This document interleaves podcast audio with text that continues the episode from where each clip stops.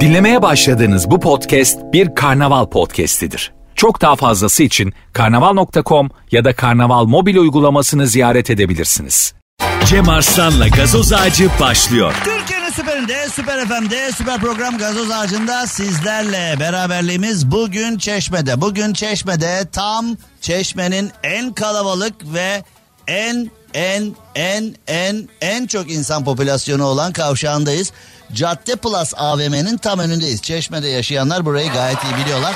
Cadde Plus AVM'nin tam önündeki Çeşme kavşağında zaten e, bizim kocaman iki katlı otobüsümüzü Süper FM yayın otobüsümüzü üzerinde Sarıyer limonata giydirmeleri olan ve muhtar adayınız Cem Arslan fotoğrafı olan haliyle göreceksiniz. Otobüsün üzerinde benim kocaman bir fotoğrafım var. Bazen çocuklar aa bu amca o amca mı falan diyorlar. Amca mı? Yanlış konuşuyorsun evlat deyip Tam annesine limonata ikram etmek üzereyken çocuk bana amca dediği için iyi eğitememişsiniz kadın bu çocuğu diye. Evet muhtar adayınız Cem Arslan Sarıyer Limonata'nın sponsorluğunda tüm Türkiye'yi dolaşıyor. Doyuyor sunumundaki gazoz ağacı tüm Türkiye'yi Sarıyer Limonata ile beraber yaz turnesiyle ziyaret ediyor. Sizler bizi merak ettiğiniz kadar bizler de sizleri merak ediyoruz ve siz neredeyseniz biz de oraya geliyoruz. Sizlerin ayağına kadar tanışmak amacıyla. Buraya gelin fotoğraf çekelim, video çekelim ve gelenlere şu anda ben yayına gelirken arabada sıcaklık 45 dereceyi gösteriyordu. Yani araçta 45 dereceyi gösteriyorsa herhalde bu hissedilen 50-55 dereceyi buluyordur.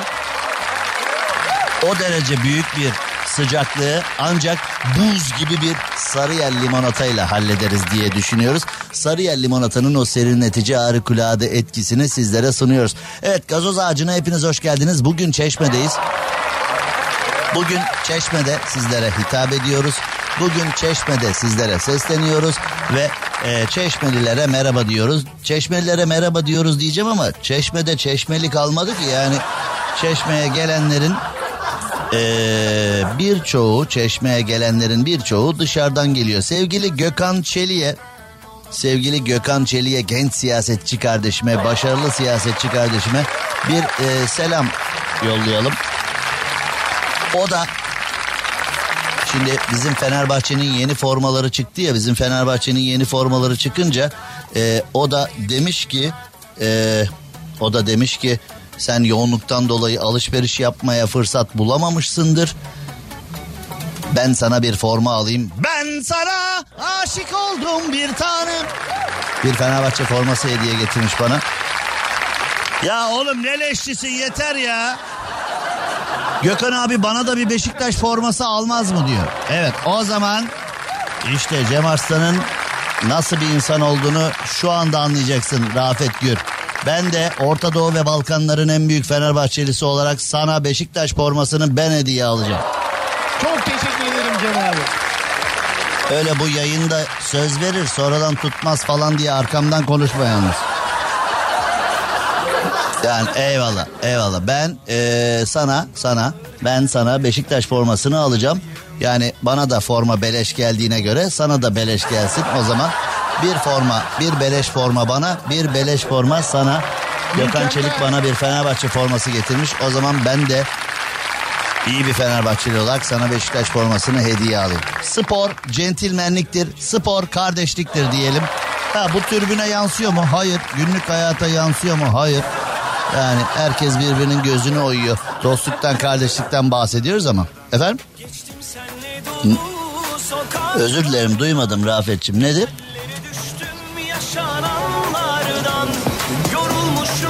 Abartmasak, yani abartmazsak çok teşekkür ederim. Yani böyle hani birbirimize karşılıklı forma hediyesiyle bunu halletmiş olalım. Şimdi Çeşme'de Dalyan kavşağındayız. Evet Çeşme'nin en yoğun yeri diyebiliriz burası için. Çünkü oldukça yoğun bir trafik, oldukça yoğun bir ışık e, durumu var. Burada bir ışıklar durumu var. Yani adeta bütün çeşme burada yaşıyor gibi. Ve biz de tam Dalyan kavşağında Cadde Plus AVM'nin önündeyiz. Gelin bizi ziyaret ediniz.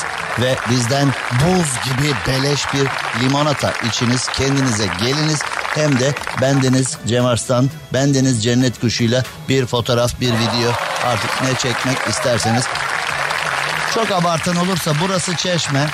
Yani bir Erşan Kuneri filmi de çekebiliriz hep birlikte. Olur mu? Sarı peruğumu yanımda getirdim ben de. Yani bunu yapabiliriz. Şimdi Kocaeli'de bir çift balkonda oturuyorlarmış. Balkonda misafir de ağırlamışlar. Birdenbire balkon çökmüş. Yani ee, evet balkon olayı çok önemli. Ben de 2002 yılından beri ben doğma büyüme küçük yıldayım. Bizim ailemiz 1925'ten beri küçük yılda oturur. İstanbul'da Anadolu yakasının bence İstanbul'un en güzel semti de diyebiliriz. Küçük yolu çok özel, çok güzel. Kocaman teraslı bir balkonda geçti hayatımız. Sonra 2002 yılında herhalde bir beddua mı aldım ne yaptım? 2002 yılından beri e, balkonsuz bir evde oturuyorum. Yani iki ev değiştirdim. İkisi de balkonsuz denk geldi. E, balkonları kapatıp eve katmışlar. Bu balkonu kapatıp eve katanlardan hiç haz etmiyorum. Yani Arkadaş koca ev duruyor. Yani kapalı alanı olan koca ev duruyor. Bazı insanlar ısrarla ama ısrarla balkonu kapatmak istiyor. Neyse şu anda yeni sistemler çıktı böyle hani otomatik kumandalı sistemler çıktı. Tak düğmeye bir basıyorsun. Cam mekanlar hani eski tip araba antenleri gibi birbirinin içinden çıkan araba antenleri gibi cam mekanlar yükseliyor. Balkon kapanıyor kış için kış bahçesi gibi oluyor. Yazın tak düğmeye basıyorsun o bir nebze. Yani düğmeye basıyorsun balkonun yanları üstü falan açılıyor. Yazın balkon yine balkon olarak hizmet veriyor. Kışın belki hani oturabilmek için filan e, öyle bir şey yapabiliyor. E, bu okey bu kabul hani bu olabilecek bir şey ama balkonu tamamen bir daha açılmayacak şekilde kapatılırsa hiç sevmiyorum. Şimdi e, 2014 yılında binayı aldık. Binayı aldıktan sonra doğru düzgün bir şekilde oturamadık. Alt kattaki komşularımızın üzerine çöktü demiş ve e, balkon çöktükten sonra inceleme yapılmış. Balkonda demir çıkmamış. Baba akü yok. Vardı yani. Ya arkadaş ee, işte insanların ev sahibi olması Türkiye'de insanların en büyük hayali bir ev sahibi olmak. Kapısında bir otomobil. Bazı şanslı azınlıkta hani bir tane yazlığı da var yani bir yazlık, bir kışlık, bir otomobil falan. Hani insanlar ev sahibi olmak adına e, neler neler yapıyorlar. Mesela hani bu gece kondulaşmadan ben hani bazen beni takdir eden de var bu konuda. Böyle düşündüğüm için bana kızan da var ama e, gece kondulaşmadan hoşlanmıyorum. Çünkü bu ülkede karı koca deliler gibi çalışıyorlar. Mutfak masrafından kısıyorlar. Kendi sosyal hayatından kısıyorlar. Ev kredisi ödüyorlar. Bir ev sahibi olabilmek için senelerce karı koca çalışıp e, kredi ödeyip ev sahibi oluyor. Bazıları geliyor devletin arazisine çöküyor. Ondan sonra la la la koş koş koş burada yer var filan diye bir bakıyorsun bir ev, iki ev, on ev, yüz ev, bin ev orası bir mahalle oluyor. Hemen bir e, sonra diyorlar ki nerede bu devlet? Niye buraya otobüs yok? Nerede bu devlet? E, yani şimdi evler yapılana kadar aman abi devlet görmeden şu binayı çıkalım filiz demirleri hemen halledelim. Binalar yapılana kadar aman devlet görmesin. Binalar bitip orası bir mahalle noktasına gelince de nerede bu devlet elektrik niye yok su niye yok gaz niye yok altyapı niye yok o niye yok bunu. E sen devleti istemiyordun zaten yaparken. Aman abi zabıta görmeden devlet görmeden burayı halletsek falan diye. Bence yani e, kimileri tabi o da ev sahibi olmanın başka bir yolu. Yani kimileri ee, öyle kimileri böyle ev sahibi olmak için çok ciddi bir mücadele veriliyor. Öyle ya da böyle ama işte e, bu hayalin altını dolduran müteahhitler de var. Bu hayali sömüren bu tipler de var. Balkon incelenmiş bir tane demir çıkmamış balkonda. Ee, bu zamana kadar binayı yapan şahıslardan şikayetçiydik. Kaç kez çağırdık. Geldiler baktılar bir şey yapmadan gittiler demiş. E yani şimdi Türkiye'de bir elin ticarette bir elin siyasette. E şimdi zaten e, siyasetin yol vermediği hiçbir şey Türkiye'de yapılamaz, yapılamaz, yapılamaz, yapılamaz, yapılamaz. Yapılamazın yapı kısmı hani yapı kısmı inşaattan geçiyor. Hani o ee, böyle bir beşli bloklar halinde yapılamazın yapı kısmı inşaat sektöründen geçiyor değil mi? Yani siyasetin yol vermediği bir yapı zaten Türkiye'de olamıyor. Bu bugünün konusu değil. Yani ben 52 yaşındayım. Kendimi bildim bileli öyle.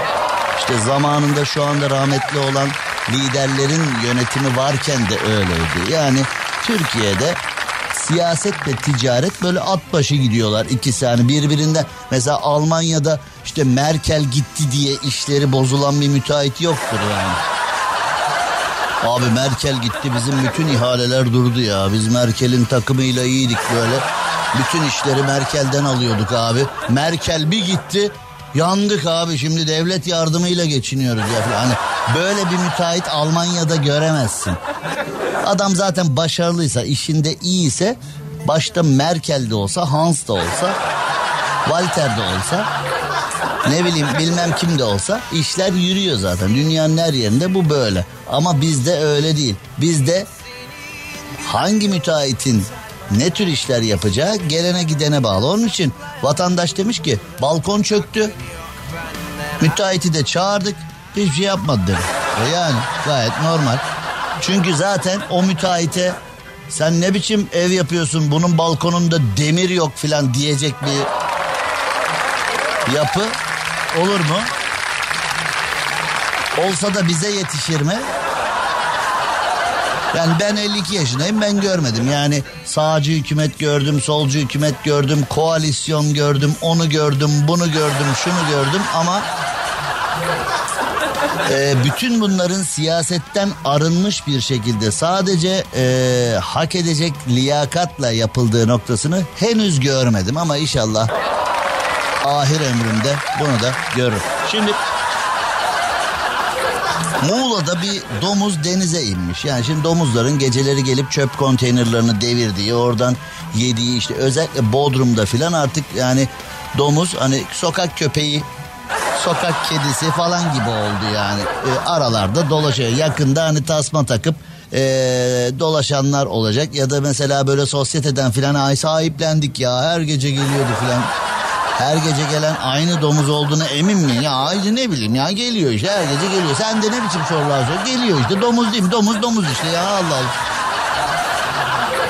Hani böyle sosyetede filan mesela yurt dışı seyahatlerinde alıp geliyorlar ya mesela domuz kumbara bilmem mesela hani böyle Şimdi bir grup var gözüne göstermiyor bir grup var aa ya öyle filan diye böyle bir filan falan var. Şimdi ee, domuz olayına mahallelerde çöplerde alışkınız ama denizde pek alışkın değiliz. Yani domuz da bildiğim insanı görünce kaçardı eskiden. Eski domuzlar insanı görünce kaç kaç kaç kaç kaç insan en tehlikelisi kaç deyip giderlerdi. Şimdi Muğla'da sokaklarda gezmiş apartmanların bahçesinde uyumaya başlamışlar falan. Ya bu nasıl domuz? Ya eskiden domuz hani iyi kötü kaçıyordu falan öyle değil mi yani? Şimdi apartmanın bahçesinde uyumaya başlamış domuz. Bu ne? Aa.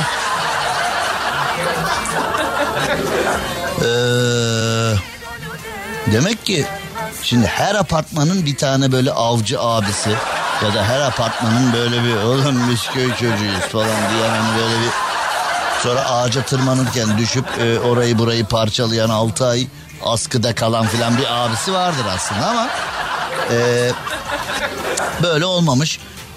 Bu Muğla'da Güllük mahallesinde balıkçılar sabahın erken saatlerinde denizde yüzen domuzlarla karşılaşmışlar. Şimdi denizden babam çıksa yerim vardır ya öyle bir laf.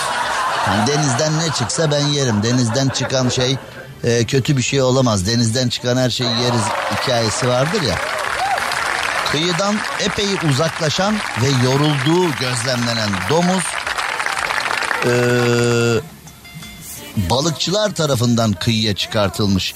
Geceleri görüyorduk ama gündüz plajda yüzen domuz hiç görmedik demiş. Bunlar da demek ki domuz sosyetesi. Yani onlar da hani Muğla'da pahalılıktan dolayı normal vatandaş gidemiyor ya. Şimdi magazin programlarında filan vatandaş o beachleri falan izliyor ya hani işte filanca beachteydi sevgilisiyle görüntülendi. Şu dizide e, dizi aşkı gerçek oldu falan hani dizide sevgiliye oynayan çiftler gerçek hayatta da bilmem ne falan diye bir sürü beachlerin adı geçiyor.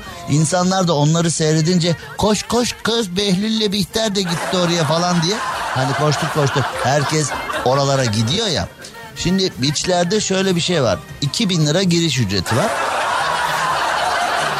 Genel anlamda. 1000 lirası giriş ücreti. 1000 liranın karşılığında da sana bir kart veriyorlar. Hani içeride ye iç falan diye. Zaten iki su bir ayran içsen o 1000 lira bitiyor zaten. Hani üstünü de bir şeyler yiyip içeceksen. Genellikle öyle oluyor. Yani adam başı şöyle diyorlar. Adam başı 1000 lira giriş Yanına da bir kart veriyoruz. O da bin lira. O da almak mecburi. Dama oynar gibi. Yani dama da vardır ya yemek mecburi. Dama oynar gibi. Hep kavga oradan çıkar. Dam Gerçi dama oynayan kaldı mı artık ya memlekette? Ben en son ortaokulda oynamıştım herhalde. Mesela Rafet hiç dama oynadın mı hayatında? Abi ilkokulda falan oynadım yani. İlkokulda mı? Yani şu anda e, mesela senle dama oynasak kurallarını falan hatırlıyor musun nasıl oynandığını falan? Yok be abi bakmamız lazım kurallara. Nereye bakacaksın? Yani İnternete yazıp oradan baka baka oynayacağız. internet dama nasıl oynanır? Bakacaksın değil mi? Yani bisiklete Aynen binmek abi. gibi yani ben şu anda bir dama oynasam unutmam herhalde ama çoğu kişi zaten hayatında hiç dama oynamadığı için e, eskiden böyle ya onun Cem Arslan ya indiririm aplikasyon dama aplikasyonu indiririm oradan oynarım ya. Gerçekten bak nasıl aklıma geldi ya. Satranç yine can çekişiyor da iyi kötü. Dama komple bitti herhalde. Dama eskiden kahvelerde filan dedeler dama oynarlardı. Altına karşı tarafın pulunu koyarsın o dama hani bir uçtan bir uca gidebilen falan. Damanın Iron Man'i oluyor onlar. Ee, ama artık öyle değil. Peki Çeşme'de Dalyan kavşağındayız. Cadde Plus AVM'nin tam önündeyiz. Bizi ziyarete geliniz. Buz gibi bir limonatanızı içiniz. Bizi ziyaret ediniz. Kısacık bir ara verip Çeşme Dalyan Kavşağı Cadde Plus önünden yayınımıza devam edeceğiz. Cem Arslan'la gazoz ağacı devam ediyor. Türkiye'nin süperinde, Süper FM'de Çeşme'deyiz ve bugün Çeşme'de Dalyan Kavşağı'nda Cadde Plus'ın tam önündeyiz. Dalyan Kavşağı'nda Cadde Plus'ın tam önünde sizlere hitap ediyoruz. Bizleri ziyaret edin istiyoruz. Bizlere gelin, bizleri görün istiyoruz ve yayınımıza da buradan devam ediyoruz. Sarıyer Limonata ile beraber ta Kapadokya'ya Ürgüp Festivali'ne kadar gideceğiz. Buradan Didim'e gideceğiz. Oradan Bodrum, Marmaris, Fethiye, Antalya, Mersin, Adana her yere geleceğiz. Ee, hem Süper FM'in Instagram hesabında hem de Hakiki Cem Arslan olan benim Instagram hesabımda olayları takip edebilirsiniz. Yayınların nerede olduğunu takip edebilirsiniz. Sizin beldenize geldiğimizde aracın nerede olduğunu oradan da görebilirsiniz. Gün içinde Süper FM'in tanıtımları da zaten oluyor. Süper FM'in veyahut da Cem Arslan'ın sayfasını takip ettiğinizde ki ideali her ikisini de takip etmeniz. Oradan e, görebilirsiniz diyelim. Şimdi ben hayata bakkal çırağı olarak başladım. E, hayata bakkal çırağı olarak başlayınca Oxford'u Harvard'ı bitirmişçesine bir şeyleri öğrendik. O bakkal neler öğretiyor biliyor musun? O bakkal neler öğretiyor? Akıllısı geliyor, delisi geliyor, öylesi geliyor, böylesi geliyor ve her gelen sana bir iz bırakıp gidiyor ve orada yani esnaflıktan yetişme diye. Şimdi halk arasında esnaflıktan yetişme diye bir tabir vardır. Şu var ya esnaflıktan yetişme diye o çok takdir edilen bir kişidir. İşte o benim. Yani o takdir edilen kişi işte benim. Ee, ama esnaflık yapanlar hem de hareketli bir yerde esnaflık yapanlar çok iyi bilirler ki müşteriden çok adres soran gelir. Yani Abi selamünaleyküm. Karanfil sokak neresi? Abi burada bir şey varmış. Nerede? Ne var? Şey varmış abi burada. Oğlum ne var? Yani artık adres sormayı o kadar üst boyutlara getirdiler ki hani karanfil sokak nerede? Eyvallah o bile bir bir şey. Ama abi burada bir şey varmış ya. Ne varmış oğlum burada? Bir sürü bir şey var da. Abi şey varmış işte ya. Ne ne? Dur abi öğreneceğim ben. Oğlum neydi adresi soruyoruz mahcup kaldık filan diye bir de yine karşı tarafı suçluyor. Yani kendisi nereye gideceğini bilmeyen tipler var. Yani o kadar bilmiyor ki hani bir demet tiyatroda Mükremin'in annesi Japon turistler tarafından eve getiriliyordu ya kadın evini bulamıyordu filan. Yani aynı şekilde alıp adam bilmediği için mesela yıllar yıllar önce hatırlıyorum işte küçük yılda bizim market varken küçük yalı vergi dairesi vardı ama Kartal'daydı. Yani Kartal'la Küçük Yalı arası bilmeyenler için söyleyeyim. Nereden baksan bir 20 kilometre falan uzak. Yani istasyon anlamında söylersek tren, banliyö treni, Haydarpaşa, Gebze banliyö treni vardı o zamanlar. O yıllarda çünkü tren komünist işi görülüyordu Türkiye'de. Yani demir yolu yapılması lazım, metro yapılması lazım, şehirler arası trenler yapılması lazım filan dendiğinde ne treni ya filan deyip yani ee, tren yoluyla hava atanlar o zamanlar için tren olmaz, tren yolu olmaz, ne tren denir. Neyse o zamanlar da öyle bir yapı vardı. 24 saatte değişiyor Türkiye'de her şey. Yani mesela tren yolu yapılması lazım. Hem şehir içine hem şehirler arasına dediğin zaman o zaman da ben kötü oldum. Şu bugün bunları söyleyince ben yine e, ben hep kötüyüm ya. Ben tarih boyunca hep kötü taraf olan ben. Neyse o önemli değil. Yani e, Küçük Yalı ile Kartal arasında herhalde bir e, 8-10 istasyon vardı. Yani belki de daha fazlası ama herkes Küçük Yalı vergi dairesini doğal olarak Küçük Yalı'da arıyor.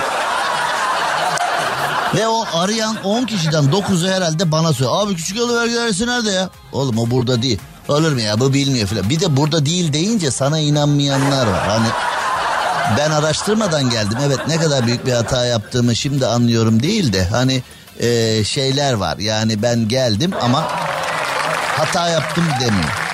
Şimdi esnafların çoğu şu anda beni dinleyen esnaflar da beni çok iyi anlayacaklardır.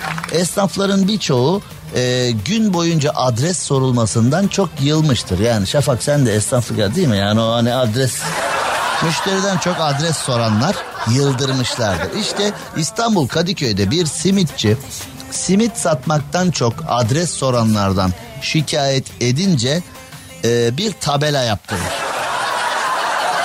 Ve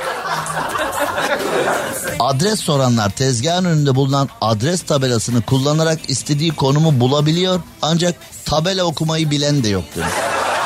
Yani simitçi bana kimse bir şey sormasın diye simit tezgahının önüne Kadıköy'ün haritasını yaptırmış. Belediyenin yapması gerekeni simitçi yapmışlar orada. Yani bir havalimanlarında da var ya ask me. Türkiye'deki bir havalimanında ask mi deyince şimdi hani e, torunu görmek için memleketten İstanbul'a gelen teyze, dede hani mesela yavrum bu hava taşa nereden bineceğiz? Ask me'ye sor amca. Kime? Ask me var orada bak sor ona. Hani böyle bir şeyler var. Havalimanında her şey İngilizce. İstanbul Havalimanı'nda her şey İngilizce.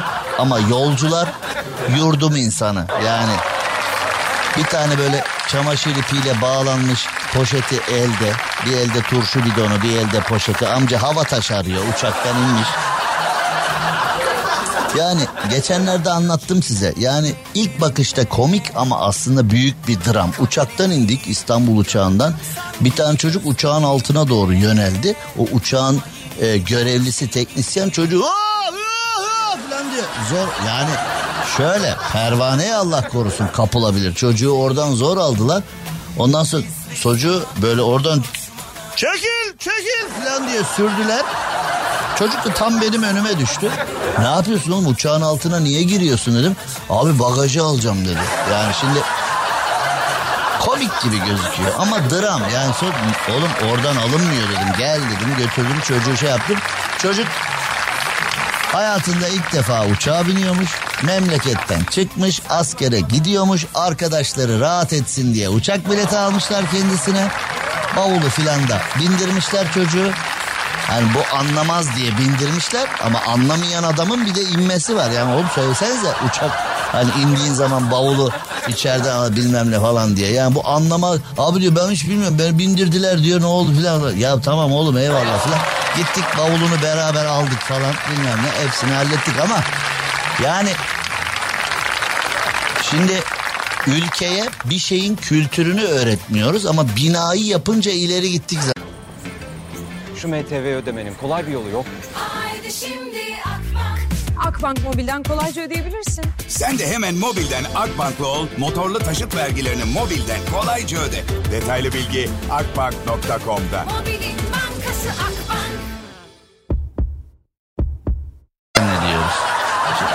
Durum var. Mesela İstanbul Havalimanı'nda da ortada dolaşan üzerinde ask mı yazan yani ona bakarsan hani hep bu komedisi yapılır ya torunun tişörtüyle cumaya giden dedeler falan var. Hani üstünde böyle hani rockçu grupların, metal grupların şimdi isim vermek istemiyorum. Metal grupların böyle hani eee, şeytan imajlı filan tişörtleri ya da mesela İngilizce küfürler yazan tişörtlerle camiye giden dedeler var ya hep bunun komedisi yapılır falan.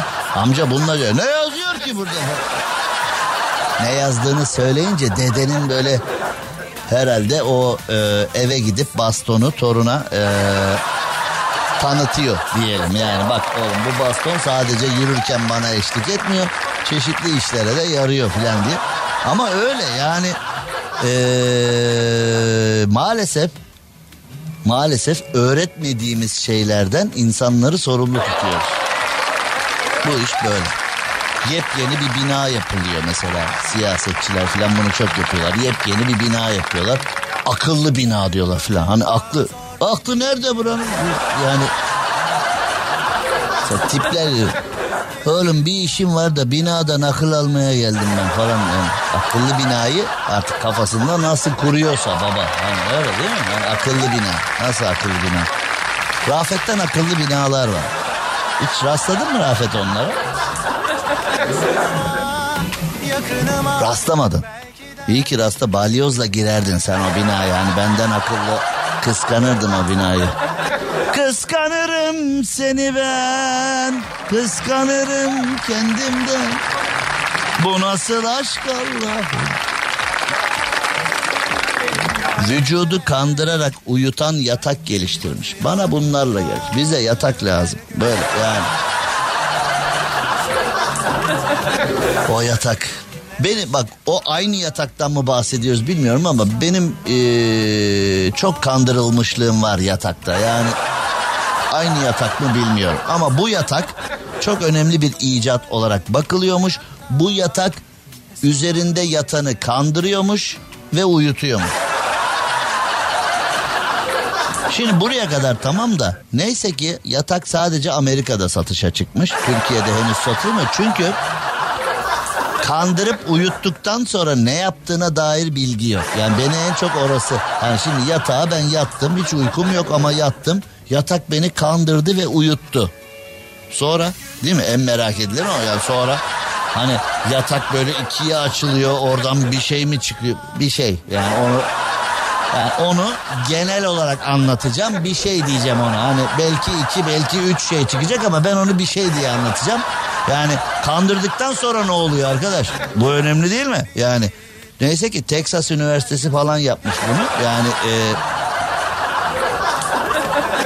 Ha çünkü şimdi dünyada ne bulunsa bir tane müteşebbis çıkıyor. Yerlisini yapacağız bunu falan diye bir tip çıkıyor ya şimdi. Yani bunu müjde vatandaş kandıran yatak geldi filan.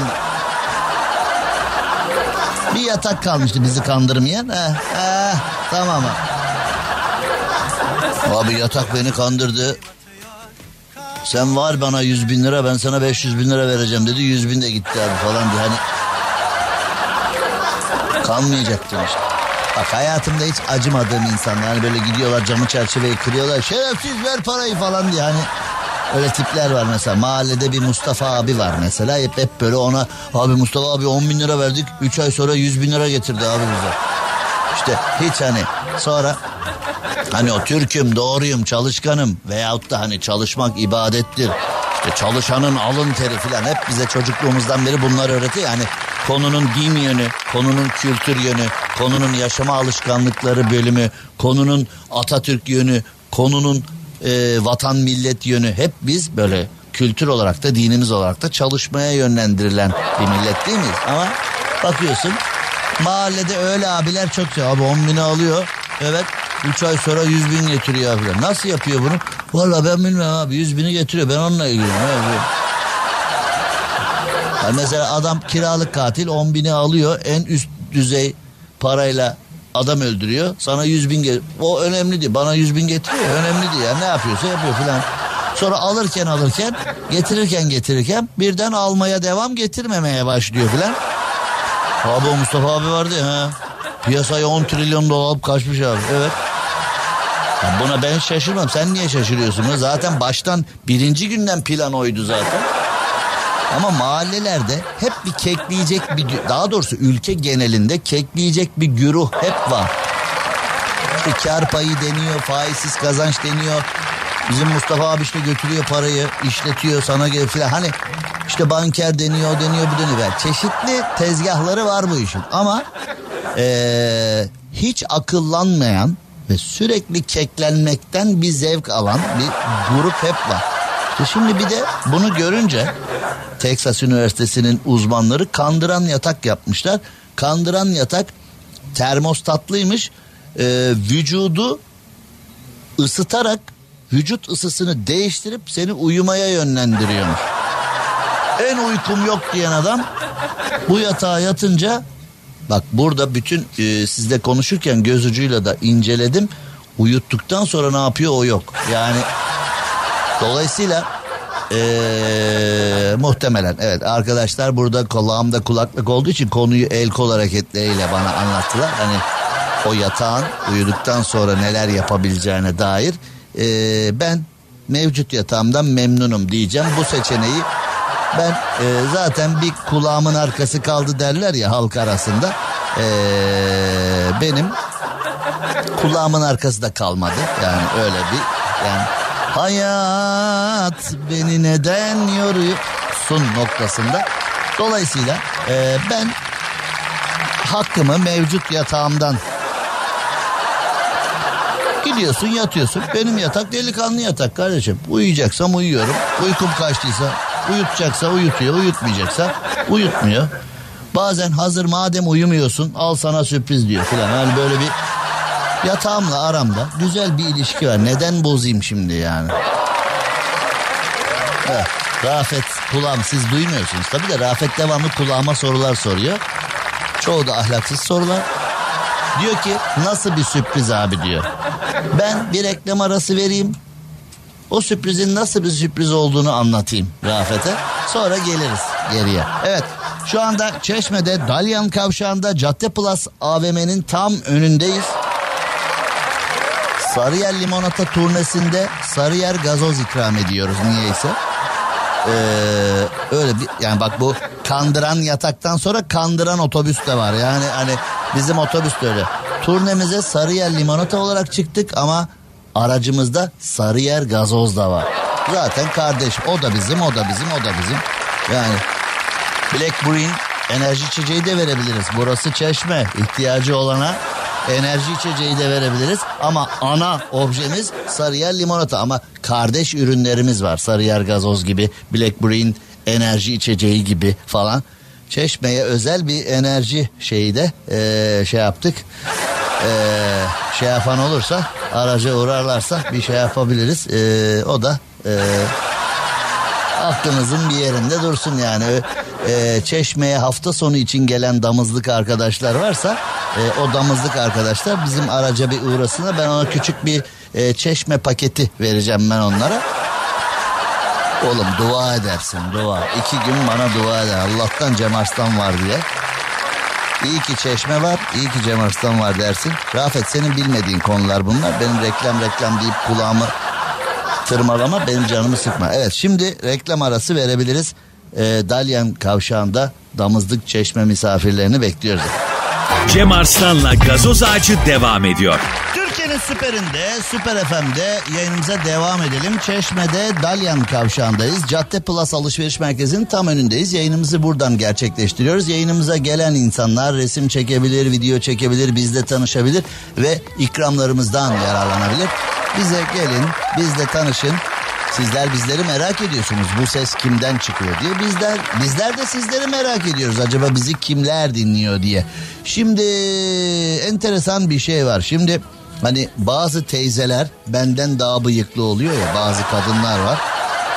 Bildiğin sakalı bıyığı var yani. Mesela bazı anneanneler, bazı babaanneler hatta aile içinde filan e, gır gır konusu olur yani. Vay pala babaanne falan diye hani bir vardır ya bunlar hep dalgası geçilmiştir yıllarca filan. Ee, tabii son zamanlarda o lazer epilasyon falan çıktı. Hani bıyığını sakalını işte e, hallettirenler filan bilmem ne. Epilasyona gittim makinayı bozdum falan diye. Onun hani şakası filan. Hani birçok kadını bu anlamda bunaltabiliyorlar. Yani birçok kadın da bunun mahcubiyetini yaşıyor. Çünkü ben de öyleyim. Bende de Erzincan triko var. Şimdi hani mesela sanki yıllarca hep bu şakalara maruz kaldım. Yani sanki bu benim bir hatammış gibi yani ben aslında bunun böyle olmasını sağlayabilirdim ama tembelliğimden dolayı kafam çalışmadığı için işte ertelediğimden dolayı sanki hani dersime doğru dürüst çalışmadım. Hani eskiden küçük çocuklara Türk kahvesi içmek istediğimizde şey derlerdi kahve içme bıyıkların çıkmaz falan hani böyle korkuturlardı falan. Hani sanki ben yanlış bir şey yedim böyle oldum falan gibi hep böyle plaja gidiyor. Ha kaza niye çıkartmadın? Yani böyle hep acayip acayip şakalar. Bu benim suçummuş ama ben üstesinden gelememişim durumuna hayatım boyunca hep böyle oldu yani.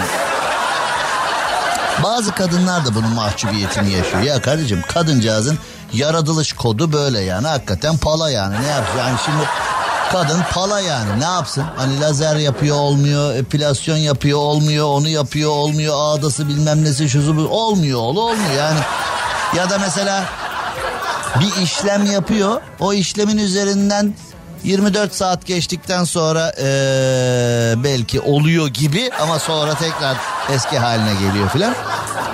Şimdi ee, bunlar yaşanıyor bunlar var. Özellikle yaz aylarında ee, hani sadece sakal bıyık mevzusunda değil bazı hanımefendilerin e, bazı daha da özel durumları da olabiliyor. Yani e, çeşitli terimler de var. Yani bu konuyla alakalı o terimlere girmeyelim. Şimdi çok derine gitmiş olacağız. Gidiyoruz Hindistan'a. Hindistan'da bir tane kadın bıyık bırakmış. Şimdi bir kadının bıyık bırakmasına şaşırmaktan ziyade mesela ben bırakabileceği bir bıyığının olmasına da bir yani şimdi hani bazı kadınların bir bıyık olayı var da Hindistan'da bu kadın bıyık bırakmış ve bıyıklı halini ben kadınım ama bıyık bıraktım diyerek sosyal medyada da e, paylaşmış ve Hindistan'da tartışma konusu olmuş. Yani eğer Hindistan'da tartışılıyorsan bayağı bir işin zor. Şimdi Hindistan'da 2 milyar insan düşün yani 2 milyar insan işi gücü bırakmış. Ee, hani kobralar bir yanda kaplanlar bir yanda baharatlar bir yanda Hindistan'da herkes işi gücü bırakmış bıyıklı kadını tartışmış. Yani Hindistan'da tartışılıyorsa şimdi mesela Finlandiya'da tartışma konusu oldum dediğin zaman bil ki 10 kişi seni konuş. Yani İskandinav ülkelerinde herkes seni konuşsa ne olacak yani kaç kişi yani. Ama şimdi Hindistan'da günün tartışma konusu oldum deyince en az bir milyar senden konuşuyor. Orada sıkıntı yani. Herkes trenlerin üstüne çıkıyor, otobüslerin üstüne çıkıyor. Ben de konuşacağım bu konuda. Şimdi ee, iki hayatım olsaydı belki birini başkaları için yaşardım ama bu benim hayatım demiş. Bıyık bırakmaktan çok hoşlanıyorum demiş. Ee, dünyada birçok kadın bundan kurtulmak ister ama ben artık bıyıksız yaşayamam. Artık bıyıksız yaşamayı hayal bile edemiyorum ve Covid-19 pandemisi başladığından beri her an maske takmak hoşuma gitmedi. Yüzümü kapatıyordu ama bıyığı sevdim. Yani Kendisini gören birçok kişi bu buyuktan kurtul, kadında buyuk olmaz baskısı yaptı ama ben bu baskıya boyun eğmeyeceğim dedim. Ya şimdi arkadaş hani tarihte baskılara boyun eğmeyenlerin verdiği mücadeleler var. Yani şimdi bu oraya da biraz Hani şimdi tarihte baskılara boyun eğmeyeceğiz. Üreten bizsek tüketen de biz. Yani şimdi tarihte baskılara mücadele eden insanları hatırla. Yani ilk insandan bugüne kadar çeşitli kolonilerde, çeşitli ülkelerde, çeşitli o hani işte her gün savaş caddeler kan kan bile kırmızı değil kara kan filan o kartel şarkıları filan. İşte e, mücadeleler, mücadeleler, mücadeleler, mücadeleler. O grup var ya. O grubun hepsinin bir arada yaşadığını düşünün. Tarih boyunca çeşitli koşullara e, karşı gelmiş insanlar. Bir de bu ablayı düşün. Abi benimki siyasi falan. Ben toplumsal abi. Senin filan.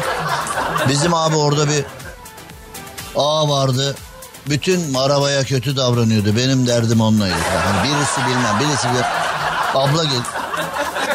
Benimki bıyık. Karşı durdum. Bıyık düşmanlarına karşı durdum. Yalnız hakikaten e, Hindistan'daki bu kadın kendi açısından bu mücadeleyi vermiş ama ben Türkiye'deki erkekler arasında bu mücadeleyi gördüm. Yani mesela o bıyığı olmayanı kahveye sokmuyorlardı falan bir ara. Bıyığın yoksa kız vermiyorlardı falan bir ara. Mesela ben şimdi e, daha yeni taşındık Göktürk taraflarına 15 seneye yakın Taksim'de oturdum. Taksim'de e, bıyık ektiren Araplardan çok gördüm şimdi. Saç ektirmeye gelenler hani o kafada tenis bantıyla dolaşan, kafada kağıt havluyla dolaşan o tipler var. O ciddi bir sektör oldu Taksim'de. Saç ektirmeye gelen Araplar sektörü. Onlar zaten gündüz saç ektirip gecede 4 ton kadayıf yani 4 ton burma kadayıfı yedikten sonra bu kadar burma kadayıfın üstüne burma burma saçlarım olsun istiyorum. Aynı aynı perçemle yediğim tatlıyla bir örnek saç istiyorum falan diyen bir yapı da vardı. Bıyık bizim kültürümüzde çok önemli ama Hindistan'da abla da e, bu işi halletmiş. Şimdi NASA NASA Mars'ta spagetti yakalamış. Oğlum bu ne yani hani dev, polis devriyesi hırsızları yakaladı gibi Mars'ta spagetti yakalanmış ama yakalanan spagetti sonradan ne olmuş ona bir bakacağız. Spagetti yakalıyoruz ama birdenbire bir şey oluyor. Ne oluyor? Kısa bir aranın ardından sizlerleyim. Şu anda Çeşme'de Dalyan Kavşağı'ndayız. Cadde Plus alışveriş merkezinin tam önündeyiz. Hadi gelin bizi ziyaret edin. Cem Arslan'la gazoz ağacı devam ediyor. Türkiye'nin süperinde, Süper FM'de yayınımıza devam edelim ve şimdi NASA hani biliyorsunuz yersen yani ben sizlere e, çeşitli vesilelerle birkaç defa anlattım. Şimdi ben e, Cape Canaveral üstünü de dolaştım falan. Yersen ben hani 1969'da insanoğlu Ay'a gitti. İşte roketi park etti. Orada dolaştı falan. İşte bayrağı dikti falan oraya. Oradan işte yerden bir iki pudra topladı geldi falan bilmem ne. Tamam görev bittim baba tamam be. Başka da yapılacak iş kalmadı. Çok da sıkıcı bir yer zaten burası falan deyip işte ay yüzeyinde dolaştılar bilmem ne falan. Ondan sonra ee, tekrar tamam eyvallah geri geliyoruz dediler. Marşa bastılar dünyaya geri geldiler. Yani yersen. Şimdi hep de bunu oradaki görevliye de sordum. Görevli sadece güldü. Aynı şeyi oradaki görevliye, NASA'daki görevliye de sordum. Dedim ki baba biz 1969'da insanoğlu olarak hadi biz de sahiplenelim.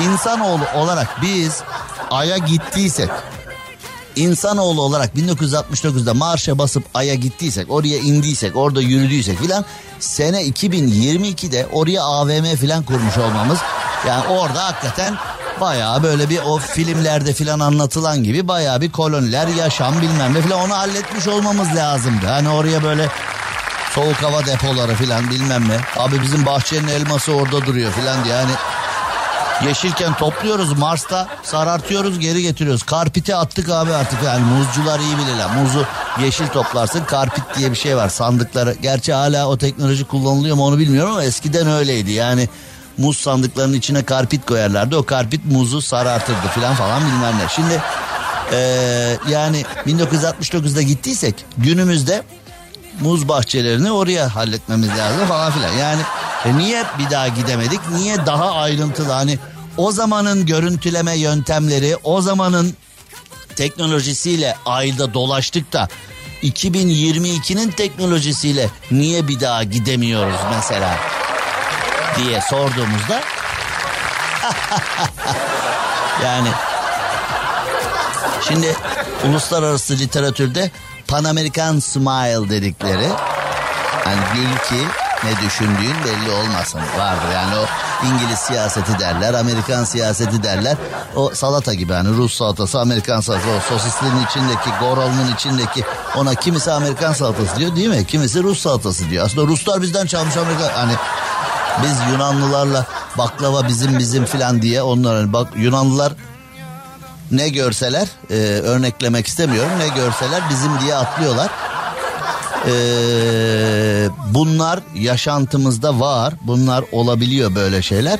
Şimdi e, Amerika ile Rusya arasında da böyle bir salata savaşı olmuştu. Şimdi aynı şekilde var. Neyse NASA Mars'taki uzay aracı e, Perseverance'ın görüntülediği spagettiyi gözden kaybetmiş. Uzayda spagetti bulmuş NASA. Fakat sonra spagetti bir anda kaybolmuş. Spagetti zaten en sevdiğimiz yemeklerden biri değil mi? Onu bir tabakta görüyoruz. Bir anda kayboluyor yiyoruz çünkü. Yani onu da öyle bir şey. Gizemli nesnenin adını spagetti koyduk. Spagettiye çok benziyordu demiş. Fakat kaybettik demiş. Şimdi ben de NASA'ya diyorum ki. Hey NASA. Bugün spagettiyi kaybeden yarın roketi de kaybedebilir. Başlığını da kaybedebilir. Daha ne diyeyim yani sen ha? ha? Oğlum yıllardır uzayda hayat var uzaylıları bulacağız diye trilyon harcadınız. Daha doğrusu bize öyle yansıttınız. Hakikaten harcadınız mı bilmiyorum ama uzay araştırmaları yapıyoruz ayağına. Dünyanın her yerini karıştırıyorsunuz. Uzay araştırması yapıyoruz adına hatta bu konuyla alakalı doğru mudur eğri midir onu da kimse bilmiyor. Ee, NASA istediği yerde deprem yapabiliyor, istediği yerde tsunami yapabiliyor, istediği yerde bilmem ne oluyor falan diye dedikodular da var. Mesela bazı tsunamilerden NASA'yı sorumlu tutan e, kurgular da yapıldı. Ne kadar doğru ne kadar inanırsın bir Marvel film stüdyosu e, senaryosu mu yoksa bir gerçek mi onu da kimse bilmiyor. Yani oralar da karışık. Ama şunu biliyoruz ki biliyoruz ki derken bu da benim komplo teorim. Ben NASA'nın uzaylı aradığına falan kesinlikle inanmıyorum. Yani tamamen e, dünya üzerindeki istihbaratı, dünya üzerindeki dönen dolabı, dünya üzerindeki e, legal illegal takibatı yapmak adına Amerika'nın ali menfaatleriyle alakalı kıtalar arası gözetleme hikayesi, dinleme hikayesi işte bu e, telekulak denebilecek yani halk arasındaki haliyle telekulak denebilecek işler. Ben öyle hani uzay ah be abi tam spagettiyi buluyorduk. Spagettiden hareketle uzaylıyı da bulacaktık. Zaten Mars'ta su da bulduk. Oğlum şu Mars'ta su bulmak için harcadığımız trilyon dolar var artık bak milyon dolar milyar dolar trilyon doları NASA'nın bütçesi NASA'nın yıllık bütçesini herkes bir Google'a yazsın görsün bakalım. Rafet Bey bilir misiniz NASA'nın yıllık bütçesi ne kadar? Yok abi bakmam lazım.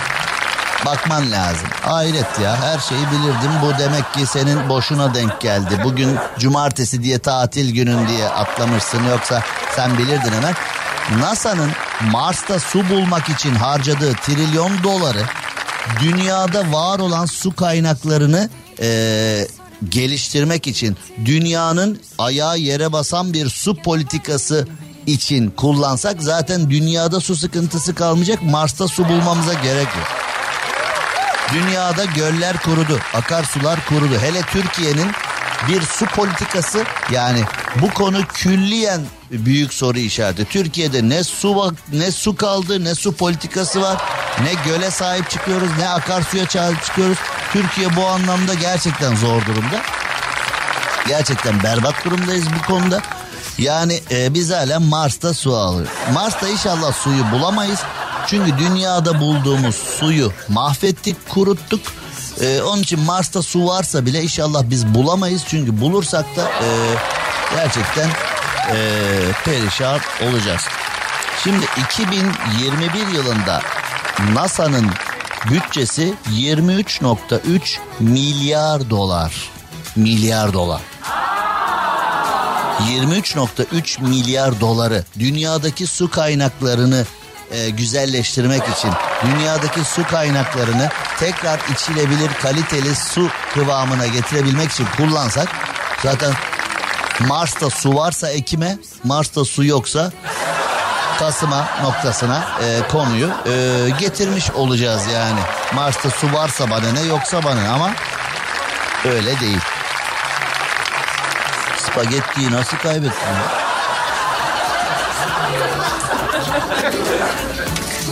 Yapay zeka mühendis kovmuş işte. Bilim kurgu uzaydan bilim kurguya geçelim. Uzayın dünyaya yansımasından devam edelim. Hani bilim kurgu filmlerinde falan hep böyle robotlar dünyayı ele geçiriyor. Ee, işte öyle filmler var ya.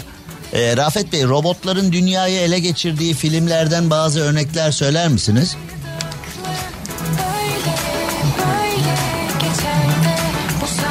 Hatırlamıyor musun? Mesela Transformers. Ha? Aslında Transformers gerçek olsa İstanbul trafiği için süper değil mi ya? Mesela trafiğin sıkıştığı anda ayağa kalkıp yürüyerek devam edin. Ha? Orada mesela kamyonlar, arabalar falan birdenbire robota dönüşüp yürüyerek, koşarak falan gidiyorlar ya. Öyle değil mi ya? Köprü trafiği sıkıştığı anda emniyet şeridinden yürüyerek eve gidersin ya. Transformers gerçek olsa.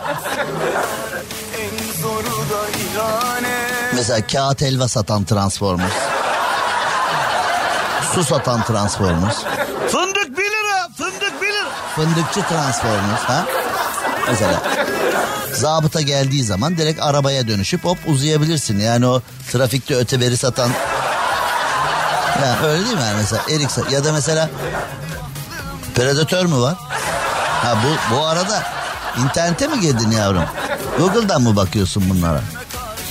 Predatör filminde dünyayı ele geçiren bir mevzu var mı? Predatör filminin konusunu bana bir söyleyebilir misin? Yalnız kulağıma değil herkesin duyacağı şekilde.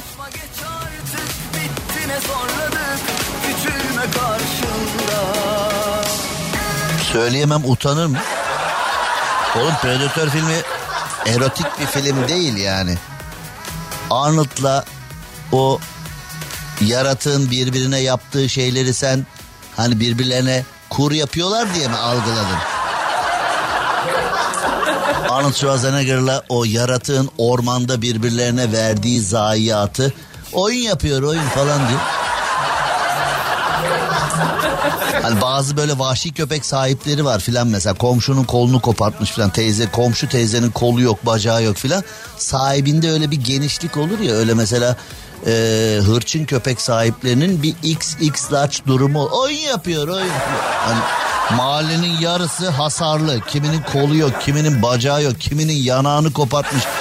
Kimi kulağı yok. Kimi bilmem ne kimisi korkudan evden çıkamıyor köpekten korkusuna. Ama sahiplerine bu durum söylendiğinde filan oyun yapıyor. Oyun oyun oyun. Mahallenin yarısı yok.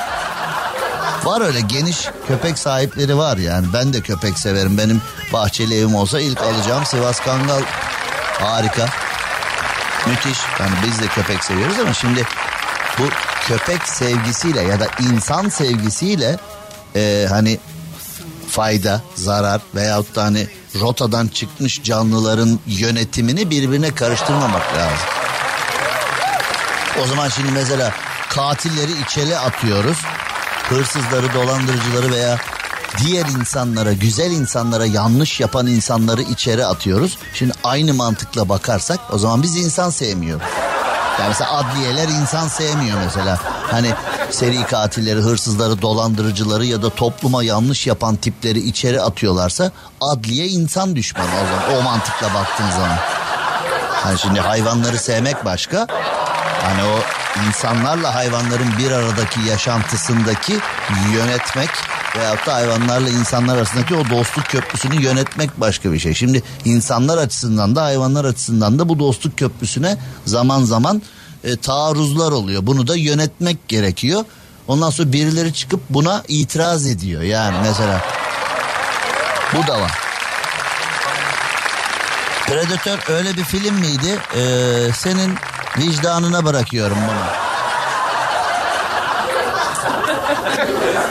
Anlatabildim mi? Reklam mı? Bak dünyayı yapay zeka yönetir mi? Dünyayı robotlar yönetir mi? Transformers bir gün gerçek olur mu falan bilmiyorum ama bu Rafet'i reklamlar yönetiyor ya onu biliyorum ya. Ver bakalım. Cem Arslan'la gazoz ağacı devam ediyor. Türkiye'nin süperinde, Süper FM'de yayınımıza devam edelim ve Çeşme'de Dalyan Kavşağı'nda Cadde Plus Alışveriş Merkezi'nin tam önündeyiz ve yayınımıza tüm hızımızla devam ediyoruz. Ee, şimdi az önce hani bir sürü bir şeyden bahsettik ya. Bir sürü şeylerden bahsederken dama dedik, satranç dedik. Programı baştan beri dinleyenler hani gayet iyi bilecekler. Dama oynayan kaldı mı dedik. İşte satranç can çekişiyor ama dama oynayan hiç kalmadı. Eskiden kahvelerde falan oynanırdı. Şimdi kahvelerde işte batak okey. Ee, çanak çömlek patladı. Yani öyle bir sürü bir şey var. Kahve oyunları var. Yani kahve oyun... Ee, Rafet Bey kahveye gider misiniz efendim siz? Arada giderim abi. Ne kadar arada mesela arada da yani mesela ayda bir, günde bir, haftada bir, altı saatte bir yani nedir bu ara? Abi 6-7 ayda bir falan. 6-7 ayda oğlum 6-7 ayda bir gidiyorsan bari hiç gitme yani 7 ayda bir kahveye gidiyor. Çünkü neden biliyor musun? Günün birinde bir form doldurman gerekse kahveye gidiyor musunuz sorusuna. Şimdi 7 ayda bir gittiğin yer için gidiyorum desen yazık. Gitmiyorum desen yalan. Yani bari ya adam gibi git her gün o koku içinde sigara kokusu içinde perişan ol. Yani orada bir şey yap. Ya da 7 ayda bir gittiğin yere bir daha gitme oğlum. Nesin sen ya? Abi ortam olduğunda gidiyorum ben arkadaşlarla. Ortam olduğunda gidiyor. 7 ayda bir Rafet ortam var kork gel günahlarından mı diyorlar sana ne diyorsun oğlum sen? Ne ortamı? Kahvede ne ortamı? Kahve ortamını ben biliyorum. Ağır duman. Hep böyle kendini bir de böyle istasyon tipler olur okeyde. Hani hep böyle bir oğlum at taşı senin bekleyeceğiz falan diyen bir tip. Hep yancılar olur. Masadan böyle tost ayran kemiren tipler olur böyle. Onları zaten kimse sevmez. Ee, şey bir bir bir bir tost bana masadan falan bütün masa ona döner ya. Hesabı kabartan o tipler var ya. Bazen de çok iddialı bir oyun varsa o yancıları severler. Hani kazanan taraf yani mesela açık ara önde gidiyorsun filan hep yancıları davet ederler. Gelin gelin masadan yiyin bu kekler ödeyecek falan bilmem ne diye. Bazen de öyle oluyor. Oğlum ne çağırıyorsunuz ya tamam kazanıyorsunuz diye? Orada kavga çıkabilir yani. Kahveci tedirgin. Şunlar birbirinin kafasına ıstaka vurmadan biz hesabı alabilseydik şunlardan falan diye. Yani kahve ortamı dediğin nedir yani? Hep birileri Fener'in 11'i yapar. Birileri Galatasaray'ın 11'i yapar. Birileri 5. Yanlış adam aldı. Bu sene de olmaz. Yanlış adam aldı. Olmaz olmaz bu filan diye. Kahvede herkes herkes Jesus. Değil mi? Herkes Okan Buruk. Herkes Samet Aybaba kahvelerde. Öyle yani. Öyle mi oğlum? Kahve ortamı dediğin ne ortam var 7 ayda bir? Ya da kahvede gün yapıyorsun 7 ayda bir sıra sana mı geliyor? Ne oluyor? Anlamadım. Yok be abi. Yok be abi. Yok be. Tamam. Ee, çok sıkıldım senden. Sus şimdi e, ben konuşacağım. Şimdi az önce kahvelerde dama falan onlardan bahsettik ya. Şimdi bir de e, günümüz çocuklarının durumu çok kötü. Çünkü oynayacak kimse bulamadığı için birçok kişi oyunu bilgisayara karşı oynuyor ya. Mesela ne yapıyorsun? İşte bilgisayarla PlayStation oynuyorum. Niye biriyle oynamıyorsun? Yok ki öyle biri. Yok ne yapıyor? Yani öyle biri. Oyun arkadaşı yok. Ne yapıyor? Bilgisayarla oynuyor. Her oynadığını bilgisayarla oynuyor. Her oynadığını değilse de eee, Çünkü ergenin neyle oynayacağı belli olmuyor yani adı üstünde ergen hani be, ba- bakıyorsun hani bir bakıyorsun bilgisayarla oynuyor bir bakıyorsun onu da bulamayan var. Yani neticede ergen kendi kendine yapacak bir şey buluyor yani değil mi? Yani e, ergenin hayatı hep kendi kendine yaptığı şeyler üzerine kurulu diyelim yani. He? Öyle. Fazla uzatmayalım çünkü bu elimizde patlayacak bu konu. Bu burayı böyle paket olarak geçelim yani. Ee, şimdi bilgisayarla bir şey oynamak her zaman bir riski beraberinde getiriyor. Çünkü bilgisayar senin göremediğin her şeyi görüyor. Senin tüm açıklarını senden çok daha çabucak yapıyor. Bir de tabii şimdi o joystick denen kol da hani şimdi sen bazen o açığı yakalayabilir ve bilgisayarı yenebilecek zekaya ve oyun bilgisine ve oyun kabiliyetine sahip olabilirsin ama joystick'in bozuk. Kırmızı tuş basmıyor mesela. Sen şimdi o kırmızı tuşa bastığın anda bilgisayarı yeneceksin ama tuşun basmıyor. Yani zekan var, ekipmanın zayıf. O da olmuyor. Bilgisayarın öyle bir ekipmana da ihtiyacı yok. O kendi içindeki algoritmalarla çat çat çat seni tokatlıyor. Al yavrum öğren de gel deyip joystick eline veriyor. Ekranda çıkıyor böyle öğren de gel falan. Hani onlar eskiden öyleydi. Tavlayı yendiğin zaman öyle adice bir hareket vardı. Bilmiyorum şafağın başına geldi. Rakibi e, tebrik ediyor ayağına. Rakibin elini tutup hemen tavlayı koltuğunun altına ver. Al bunu öğren. Hani rakip de ne kadar centilmen biriyle oynadım falan duygusuna zaten yenilmenin verdiği eziklik bir de tebrik ediyorum derken hemen tak böyle al bunu git öğren bir yerde. Kinin o anda yüze falan katlanıyor ya zaten yenilmekten dolayı ayar olmuşsun karşı tarafa. Şimdi bilgisayarda da bunlar oluyor. Bilgisayarda da bunlar olmuş zaten. Dünyaca ünlü satranç şampiyonu Rus kimdi Rafet? Boris Yeltsin. Kimdi oğlum o? Boris mi? Oğlum bir tane Rus ismi biliyorsun. E, ya bir tane tek Boris. Birinci Boris, ikinci Boris, dördüncü Boris. Hani Kasparov falan vardı hatırlar mısın onları? Hani Öyle bir abi vardı hani Kasparov falan. Öyle derler iyi biliyorum bilmiyorum yani. Ben bir gün oynadım beni yenemedi yani bilmiyorum. Ben satranç biliyorum. Şimdi eee 8 yıldır koruyormuş. Magnus Carlsen. Bunu ben de tanımıyorum. Bak bu şimdi hani bana arkadaşlar uyardılar ama onu ben de tanımıyorum. Ben Kasparov'da kesmişim demek ki işi. Bir kişi satrançla kafayı bozmuş. Oynayacak kimse bulamayınca. ya bu bir kişi derken bir çocuk ergen bir çocuk. Oynayacak kimseyi bulamayınca demiş ki robotla oynayacağım. Herkesi yenmiş. Demiş ki robotu da yeneceğim. Sonra çocuk o kadar heyecanlanmış ki daha sırası gelmeden hamle yapmaya çalışmış. Robot çocuğun parmağını ısırmış. Şimdi iyi parmakla kurtardı diye mi sevinelim? Yo bu nasıl robottur diye mi üzülür? E yani çocuk da atlamayacak. Yani her şeye atlamamayı öğrenmesi ya. Bu daha adı üstünde çocuk. Tamam iyi iyi satranç oynuyor olabilirsin. Kendini geliştirmiş olabilirsin. Zekan yaşıtlarından ileri olabilir ama her şeye atlamayacak. İşte her şeye atlarsan hayat da sana cezasını keser. Yani Şimdi zannediyor ki robot sadece satranç oynayabilir. Hayır.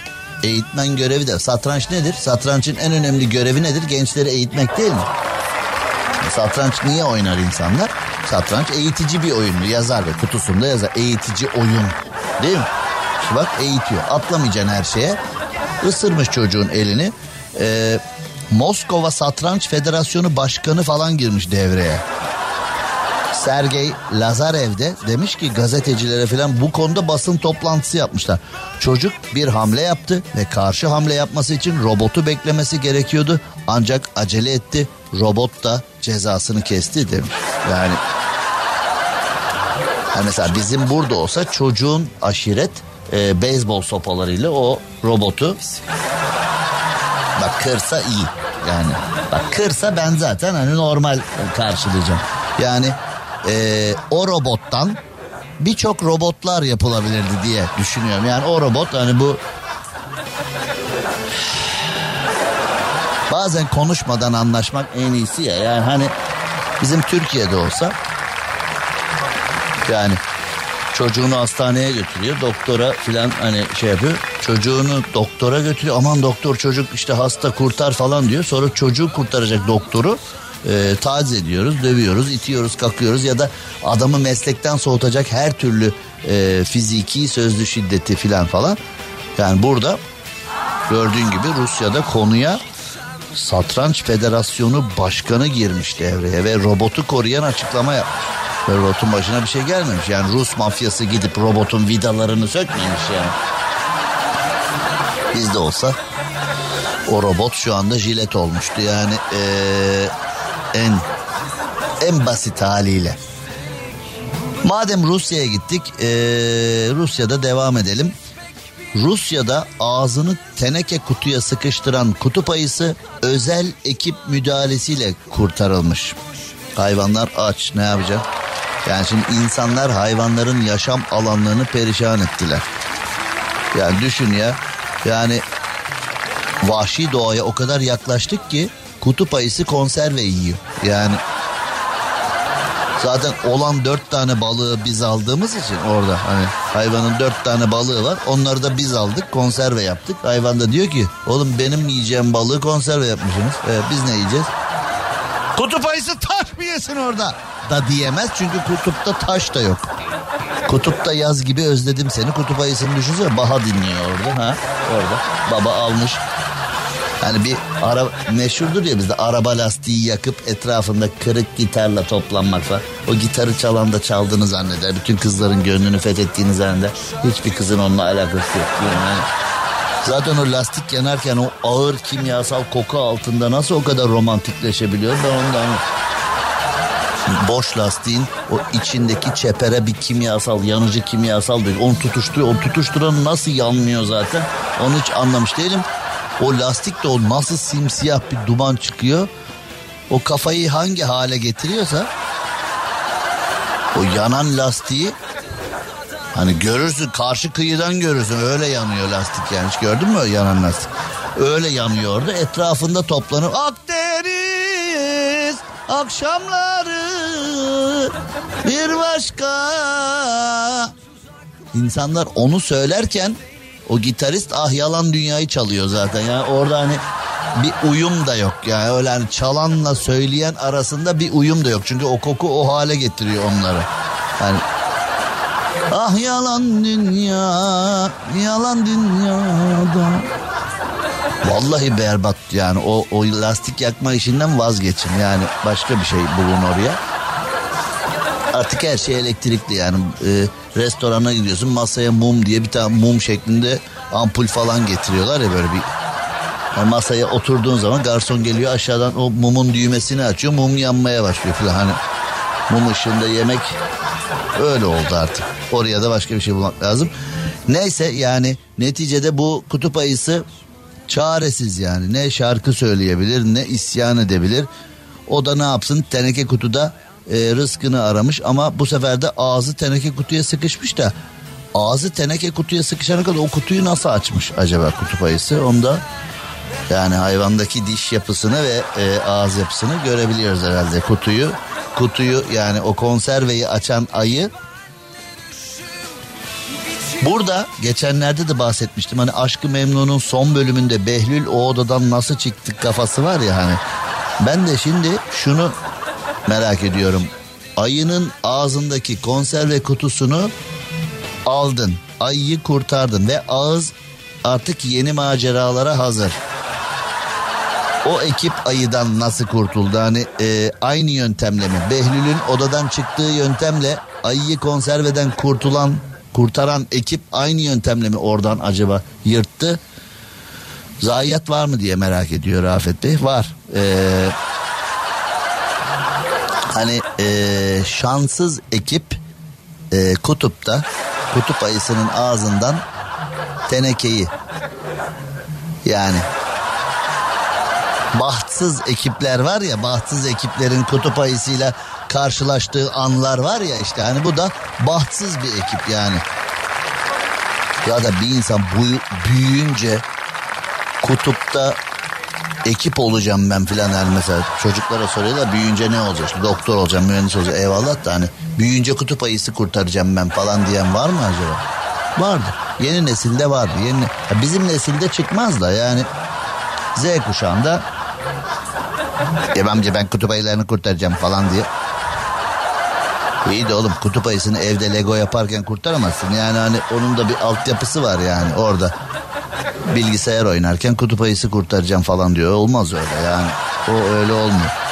Şimdi kutup ayılarını kurtarmak için tabii belirli bir bütçeye de ihtiyaç var. O bütçeyi kazanmak için paraya ihtiyaç var. Parayı kazanmak için reklama ihtiyaç var. O zaman biz bir reklam arası verelim. Dalyan Kavşağı'nda Cadde Plus alışveriş merkezinin tam önünden yaptığımız yayınımızın yavaş yavaş sonlarına geliyoruz. Finalde yapacağız buradan. Hadi bakalım. Cem Arslan'la gazoz ağacı devam ediyor. Türkiye'nin süperinde, Süper FM'de yayınımıza devam edelim. Şimdi hani bu muskalar, büyüler falan var ya. Yani ayrıldığım kocamın kısmetini bağlatmak istiyorum. Ya da işte hani çocuğum üniversiteyi kazansın filan. Hani böyle o e, büyücülere, muskacılara, üfürükçülere giden tipler var. Sürekli olarak işte para kazanmak, genellikle evlenmek için kısmet açma ve kısmet bağlama en ana kalem o değil mi? Hani mesela kısmetimi aç ya da eski sevgilimin kısmetini bağla filan. O da diyor atleti bana gelecek. Yani her şey at, yani aşk deyince her şey don atlette bitiyor. Yani hani üfürükçüye bile gidiyorsun o bile atlet istiyor. Ya şimdi ayrılmışsın gitmiş hiç beklemediğin bir an değil mi? Nasıl? Sen ayrılmışsın ama gıcıksın. Ayrıldığın kişinin o büyücü ayrıldığın kişinin kısmetini bağlasın istiyorsun. Aranız yok görüşmüyorsunuz birbirinizi her yerden engellemişsiniz WhatsApp sosyal medya şu bu bilmem ne. Üfürükçü diyor ki atleti gelecek. Şimdi ayrıldığın kişinin atletini nereden bulacaksın? Ya mesela onun atleti yerine geçecek bir atlet getirsem farz edelim öyle olmaz. Öyle yok. Onun sıvılarını emmiş bir atlet gerekiyor. Yani öyle bir atlet ki o atletin atkı ve örgülerinde, onun tekstilinde o kişinin sıvıları olacak. Bul bulabilirsen. Bazen yanlış atlet gidiyor. Yanlış durup dururken yanlış kişinin kısmeti açılıyor ya da bağlanıyor filan. Yani orada doğru atlet olması çok önemli. Bir de gül ağacı. Nerede bulacaksın gül ağacı? Hani al bu atleti yediye kes yedi gül ağacının dibine göm. Hani öyle şeyler var hani. Yedi günde yedi gül ağacı sabaha karşı filan bilmem. Onları hani Puh, uyuyakaldım büyü bozuldu. Yani mesela altıncı gün ilk beş gün şafak vakti hepsini gömdüm bir yerlere. Yedinci gün uyuyakaldın altıncı gün. Ha bu antibiyotik tedavisi gibi. Yani bir gün unutmayırsa o güne kadar işte antibiyotik de öyle cins bir tedavi ya. Yani 10 gün antibiyotik. 9 gün iç 10. gün unut o içtiğin 9 gün de gidiyor. Hep böyle bir zincir tedavi. Büyü de öyle. Sen nereden biliyorsun dersen benim, benim çok bağladılar yani. Olabiliyor böyle şeyler. Yani mesela birileri çok uğraştı bende. Sana büyü yaptıracağım. E yaptın ne ya? Bana büyü yaptıracakmış da benim ya benim hangi kısmetimi bağlayacaksın? Hani birini bağladın, ikisini bağladın, üçünü bağladın, ellisini bağladın, yüzünü bağladın, yüzünü bağla. Yani ilk yüz kısmetimi bağlı. E sonra nedir ya 101'den devam ederim ben ya nedir ya? Nedir ya C101 devam eder. Cem yani ha? Nedir ne ne ne ne havan kime havan havan. Benim kısmetimi bağlayacakmış. Bağla ip mi yeter ona be? İp mi yeter, büyü mü yeter filan var. Nereden girdik bu konuya? Şimdi Yargıtay yıl 2000... Aa benim kızım geldi. Benim kızım gel. Ayda canlı yayına geldi. Ayda hoş geldin. Ayda canlı yayına geldi. Baba de. Baba de. Baba ne haber de. Bak bu mikrofon. Baba de.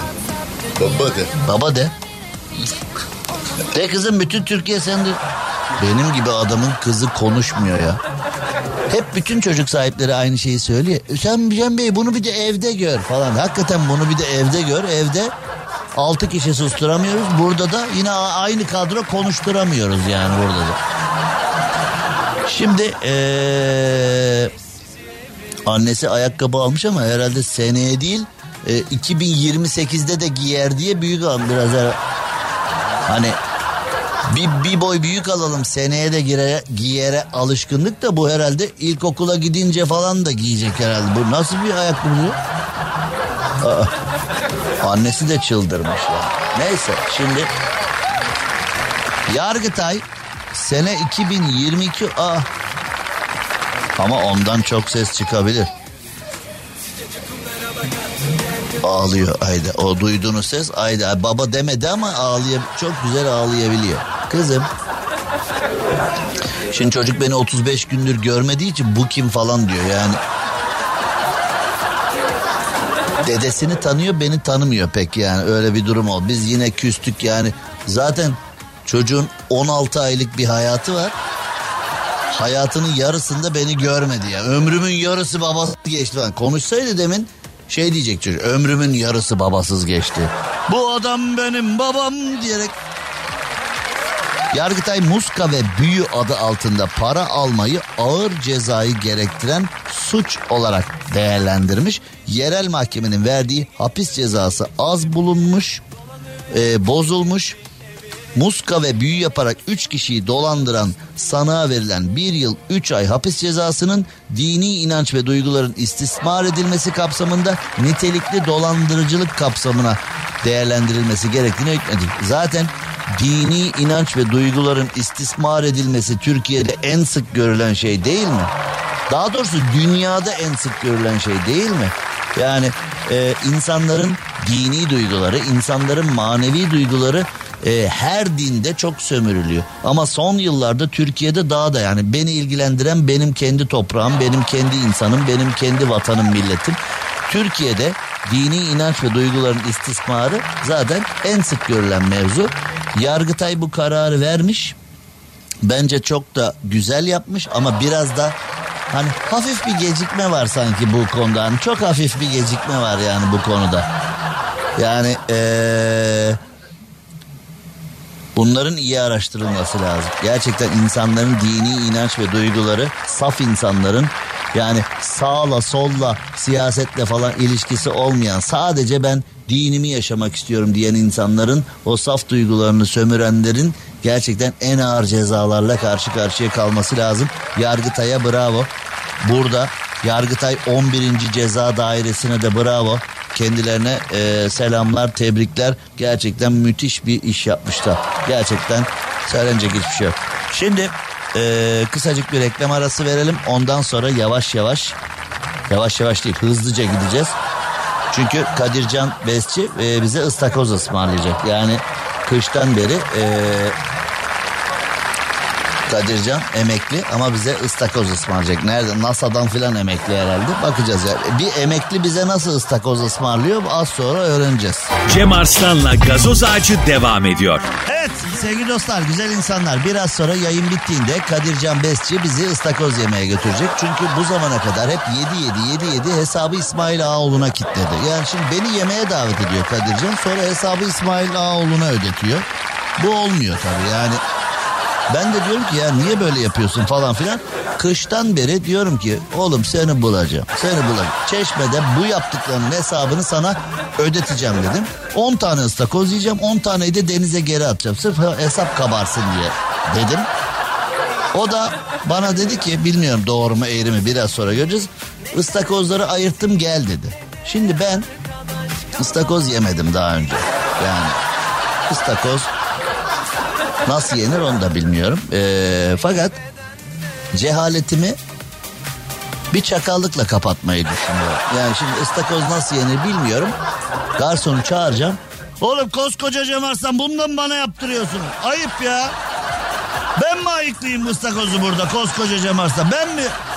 Filan deyip ee, uyanık bir şekilde mevzuyu garsona yaptırıp ya da Sülo'nun kendisi yapacak bilmiyorum artık. Yani Çeşme'de Sülo hallet baba diyeceğiz. Yani Sülo'yu herkes tanıyor Çeşme'de.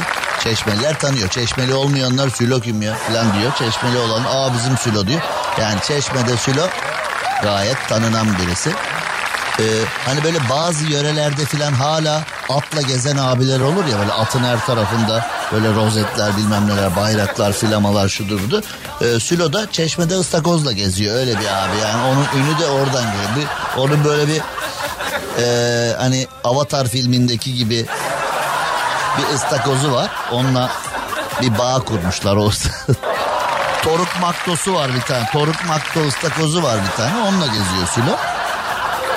Şimdi Kadircan bizi ıstakoz yemeye götürecekmiş de bir daha bizden haber alamazsanız e, anlayın ki hesabı bize kitledi bu sefer. İsmail abi de yok çünkü bizi kimse kurtaramaz. İsmail Ağaoğlu'na sevgiler. Çeşme. Şimdi Dalyan Kavşağı'ndan Cadde Plus'ın önünden yaptığımız yayınımız burada sona Cem Arslan'la gazoz ağacı devam ediyor. erdi. Ee, yarın boş. Yarın yayın yok. Pazartesi günü, pazartesi günü Kuşadası'ndan yayınımızı yapacağız. Pazartesi günü Kuşadası'nda buluşmak üzere. İyi hafta sonları diliyorum. Cem Arslan'la gazoz ağacı sona erdi. Dinlemiş olduğunuz bu podcast bir karnaval podcastidir. Çok daha fazlası için karnaval.com ya da karnaval mobil uygulamasını ziyaret edebilirsiniz.